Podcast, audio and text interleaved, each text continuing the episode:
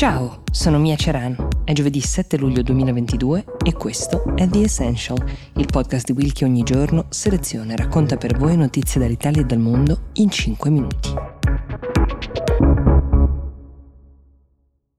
Mentre vi parlo, Boris Johnson, primo ministro britannico, è, politicamente parlando sia chiaro, sul ciglio di un burrone. Anzi, è attaccato a quel ciglio con le mani e la sua sopravvivenza dipende solo in parte da lui.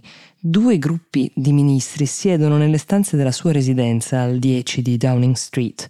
La metà decise a farlo cadere, l'altra metà a salvarlo. Delle pene politiche di questo uomo, del Partygate, del suo partito che non lo sopporta più, abbiamo parlato in passato su questo podcast, ma vale la pena dare un aggiornamento perché questa volta, almeno così dicono i più esperti analisti politici britannici, siamo davvero al capitolo finale. Solo ieri due ministri di peso annunciavano le proprie dimissioni, parliamo del cancelliere dello scacchiere Rishi Sunak e del ministro della salute Sajid Javid. Nelle giornate precedenti le defezioni erano state ben 36, tutti e due, Sunak e Javid, hanno usato la medesima argomentazione per giustificare il loro abbandono. Il governo dovrebbe essere più appropriato, più competente e più serio perché il paese ha bisogno di un partito conservatore forte e dai forti principi. Erano riferimenti neanche troppo velati alle menzogne di Bojo, al suo atteggiamento un po' spregiudicato e un po' impunito, anche quando è stato trovato con le mani nella marmellata, come nel caso delle feste in tempi di pandemia a Downing Street, come ad esempio anche nel caso dell'ultimissimo scandalo, forse il più pesante, la questione di Chris Pincher, deputato con un ruolo molto importante tra i Tory, che era stato accusato di molestie ai danni di due ragazzi le molestie in realtà erano uh, molte di più, erano reiterate nel tempo, questo sarebbe venuto fuori dopo, ma quel che inguaia il Premier è che ha mentito, dicendo di non essere a conoscenza nel giorno in cui gli aveva dato l'incarico di queste accuse. Poi, di fronte all'evidenza, Johnson ha dovuto ritrattare. Sì, è vero, sapeva tutto, ma non è vero che ha fatto persino facili ironie sul conto di Pincher, perché questa la vulgata. Insomma, scuse molto reticenti e non particolarmente profondamente sentite e il suo partito è convinto che questo atteggiamento porterà i Tory a naufragare alle prossime elezioni qualora dovesse essere ancora lui a guidarli, a metterci la faccia e quindi si sta lavorando per cercare di liberarsi di questa figura ormai ingombrante, almeno parte del partito.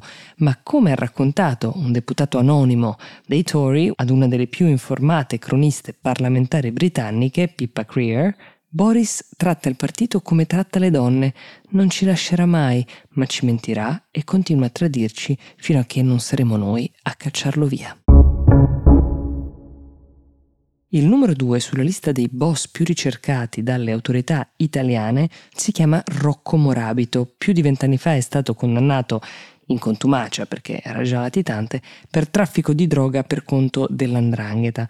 È l'uomo che ha creato di fatto il nesso tra Sud America e Milano, Milano come punto d'arrivo dal quale poi parte lo smercio di droga per l'Italia e per il resto d'Europa. È atterrato a Roma ieri Rocco Morabito, estradato dal Brasile dove aveva passato diversi anni senza mai cessare di lavorare per fare dell'andrangheta l'associazione di stampo mafioso dalla più rapida crescita su scala globale con un lavoro di riciclaggio capillare dalle proporzioni enormi, parliamo di catene di alberghi alberghi, di ristoranti, l'estensione dell'impero è veramente impressionante.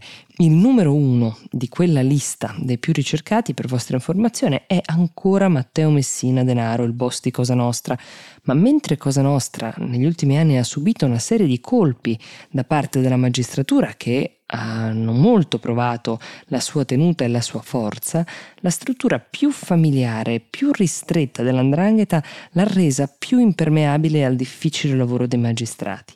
Tornando a Morabito, era già stato arrestato a maggio del 2021 dalla polizia brasiliana in un'operazione congiunta tra uh, le autorità di Italia e Stati Uniti, ma è stato estradato adesso. Prima ancora, invece, era stato arrestato in Uruguay, era il 2017. Lui viveva molto comodamente in una villa molto lussuosa, con un passaporto brasiliano, una nuova identità.